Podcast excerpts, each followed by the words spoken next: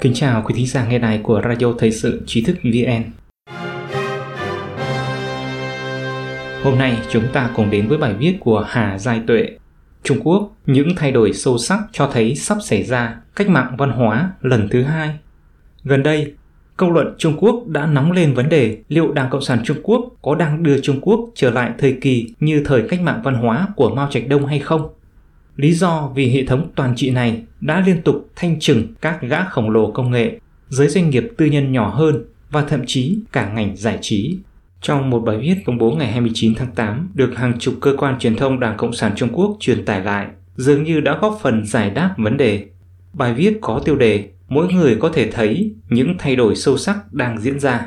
Nhà bình luận thời sự Tang Phổ mô tả bài viết đã thành điểm nhấn làm lộ rõ bộ mặt thật của Đảng Cộng sản Trung Quốc cho thấy chế độ của ông Tập Cận Bình đang trong tình trạng bất ổn, đã chính thức kêu gọi cho cuộc cách mạng văn hóa lần thứ hai và cuộc đại thanh trừng lần này sẽ khá bi thảm. Hàng chục tổ chức truyền thông hưởng ứng. Tối ngày 29 tháng 8, hàng chục phương tiện truyền thông của Đảng Cộng sản Trung Quốc gồm Tân Hoa Xã, Nhân dân Nhật Báo, CCTV, China News, Hoàn Cầu, Quang Minh Nhật Báo đồng loạt chuyển tiếp bài viết nêu trên của tác giả Lý Quang Mãn. Bài viết nhắc lại những vấn đề được dư luận trong và ngoài Trung Quốc quan tâm nhất, bắt đầu từ màn chỉnh đốn mới nhất liên quan giới giải trí gồm những nhân vật tâm điểm như Triệu Vi, Ngô Diệc Phàm, Cảnh Sảng Nhấn mạnh việc Ant Group bị đình chỉ niêm yết, Alibaba bị phạt 18,2 tỷ, điều tra Didi, cho đến chỉ đạo của ông Tập Cận Bình về sự thịnh vượng chung. Báo cáo sau đó đã định vị cho những hiện tượng này. Trung ương Đảng Cộng sản Trung Quốc chấn chỉnh các lĩnh vực kinh tế, tài chính, văn hóa cho đến chính trị là để đối phó với cuộc cách mạng màu do gián điệp Mỹ đang rình rập ở Trung Quốc. Tác giả chỉ rõ thêm rằng thay đổi sâu sắc này cũng chính là sự trở lại, trở về với lý tưởng ban đầu của Đảng Cộng sản Trung Quốc, trở lại với lấy nhân dân làm trung tâm, trở về với bản chất của chủ nghĩa xã hội Bài viết cũng chỉ ra rằng thị trường tư bản sẽ không còn là thiên đường cho các nhà tư bản làm giàu chỉ qua một đêm. Thị trường văn hóa sẽ không còn là thiên đường cho các ngôi sao bán nam bán nữ. Tin tức xã hội sẽ không còn là nơi tôn thờ văn hóa phương Tây. Cần quay về với màu đỏ, tinh thần cộng sản, trở lại với chủ nghĩa anh hùng cách mạng. Bài viết chỉ trích các nhà tư bản lớn không nổi dậy chống đế quốc và bá quyền mà chỉ phục vụ cho nước Mỹ, khiến thế hệ trẻ bị đánh mất khí chất nam tính mạnh mẽ. Nếu vậy, Trung Quốc sẽ sụp đổ mà không cần đến kẻ thù tấn công, giống như sự sụp đổ của Liên Xô cũ. Khởi động của cách mạng văn hóa lần thứ hai trên kênh truyền thông cá nhân của tiến sĩ luật và nhà bình luận thời sự Tang Phổ sống tại Hồng Kông có nhận định Bài viết với tư tưởng Đảng Cộng sản Trung Quốc quay về với những lý tưởng ban đầu được truyền thông nhà nước cổ vũ này đã phản ánh quan điểm của giới lãnh đạo Đảng Cộng sản Trung Quốc hiện nay.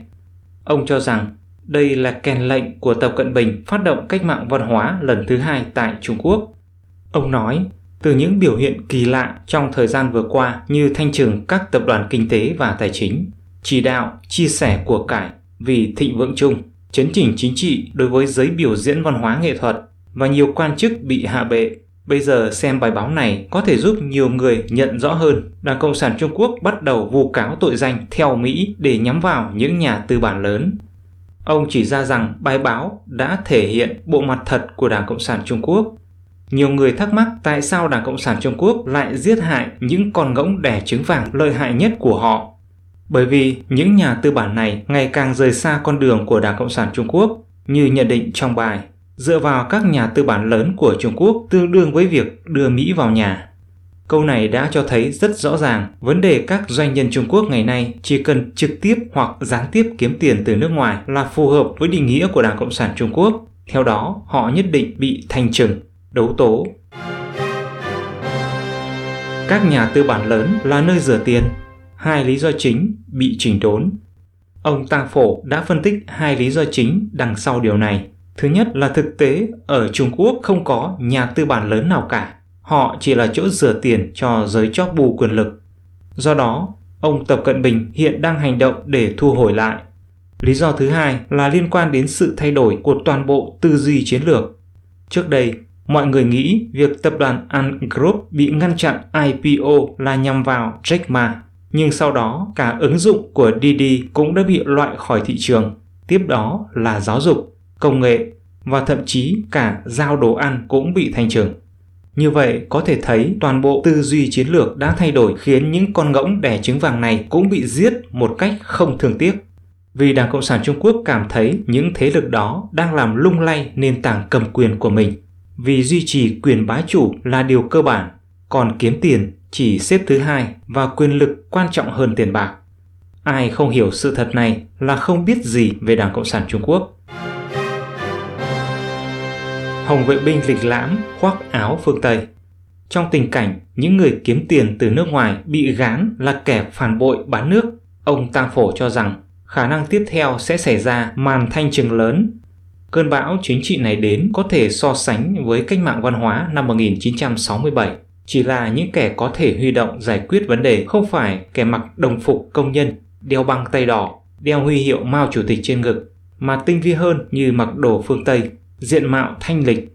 Ông cũng nói rằng gần đây đã có một làn sóng đấu tố trong lĩnh vực tài chính.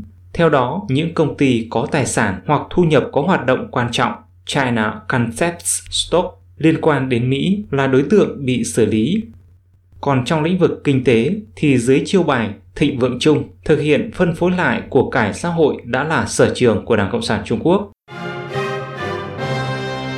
Ly kỳ chuyện chết vì đốt giấy trong bối cảnh căng thẳng này, cựu Bộ trưởng Bộ Tài chính của Đảng Cộng sản Trung Quốc là ông Kim Nhân Khánh đã chết trong vụ hỏa hoạn tại nhà riêng vào ngày 27 tháng 7. Có thông tin cho rằng ông này đã bị chết cháy vì đốt tiền giấy cho người vợ đã chết trước đó 10 ngày. Thông tin gây ra nhiều nghi vấn Ông Kim Nhân Khánh là Bộ trưởng Tài chính dưới thời ông Hồ Cẩm Đào. Một số cư dân mạng cho rằng cái chết của ông có liên quan đến vấn đề quan hệ chính trị và kinh doanh trong nhiệm kỳ của ông.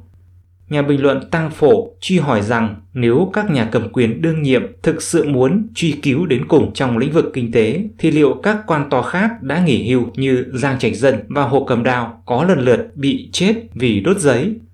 Cuối cùng, Ông cho biết Trung Quốc đang xảy ra làn sóng doanh nghiệp di cư mạnh khiến tỷ lệ thất nghiệp nghiêm trọng làm đứt gãy chuỗi cung ứng công nghệ cao. Tình hình rất u ám, có thể cảm nhận như đêm trước của cuộc cách mạng văn hóa sắp đến. Cuộc chạy đua xuống địa ngục đang diễn ra. Hệ thống chính trị của Đảng Cộng sản Trung Quốc liên tục sản sinh ra cách mạng văn hóa là thực trạng chưa thể thay đổi. Quý thính giả có thể truy cập vào trang web trí thức vn.org hoặc tải ứng dụng mobile trí thức vn để đọc được nhiều bài viết của chúng tôi hơn. Một lần nữa, xin cảm ơn quý vị đã đồng hành cùng trí thức vn. Đừng quên nhấn subscribe, đăng ký kênh của chúng tôi và để lại bình luận ở bên dưới. Xin chào và hẹn gặp lại.